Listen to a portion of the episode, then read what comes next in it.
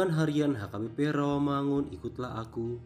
Senin 21 Juni 2021 Dengan tema Masa Depan yang Penuh Harapan. Bacaan kita pagi ini tertulis dalam 1 Samuel 18 ayat 6 sampai 30 dan bacaan kita malam ini tertulis dalam Kisah Para Rasul 27 ayat 13 sampai 38. Dan ayat yang menjadi renungan kita hari ini tertulis dalam Yeremia 29 ayat 11 yang berbunyi Sebab aku ini mengetahui rancangan-rancangan apa yang ada padaku mengenai kamu.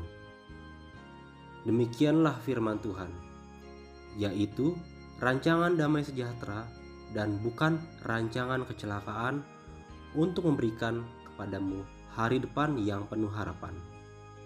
Demikian firman Tuhan.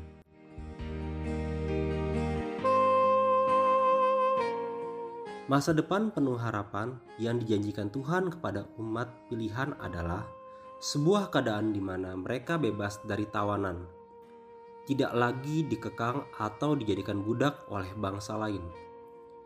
Mereka kembali ke tanah airnya dan hidup dengan merdeka dan menikmati berkat Tuhan. Secara rohani, jelas masa depan penuh harapan adalah keadaan di mana kita akan dibuat Tuhan mengalami kepenuhan secara khusus pengenalan, pemahaman, pengertian, dan pengalaman akan karya-karya Tuhan.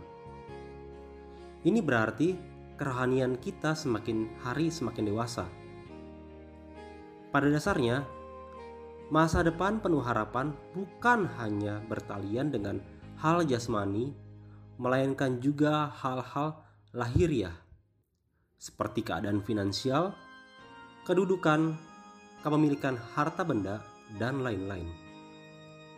Allah sangat sanggup melakukan hal-hal ini dalam diri kita masing-masing, sebab baginya tidak ada perkara yang mustahil.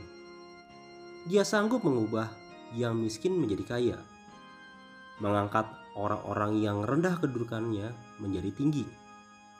Masa depan penuh harapan memang bukan hanya soal jasmani, melainkan juga hal-hal rohani. Masa depan penuh harapan selalu tersedia bagi setiap kita orang-orang yang percaya kepadanya dengan syarat kita hidup sesuai dengan kehendak Tuhan. Bersedia di proses Tuhan, serta memahami cara kerja Tuhan atas seluruh kehidupan kita. Marilah kita berdoa. Ya Tuhan Allah, kami mohon kepadamu, biarlah rancanganmu menjadi sukacita dalam hidupku. Sebab rancanganmu adalah rancangan damai sejahtera dan bukan rancangan kecelakaan. Amin.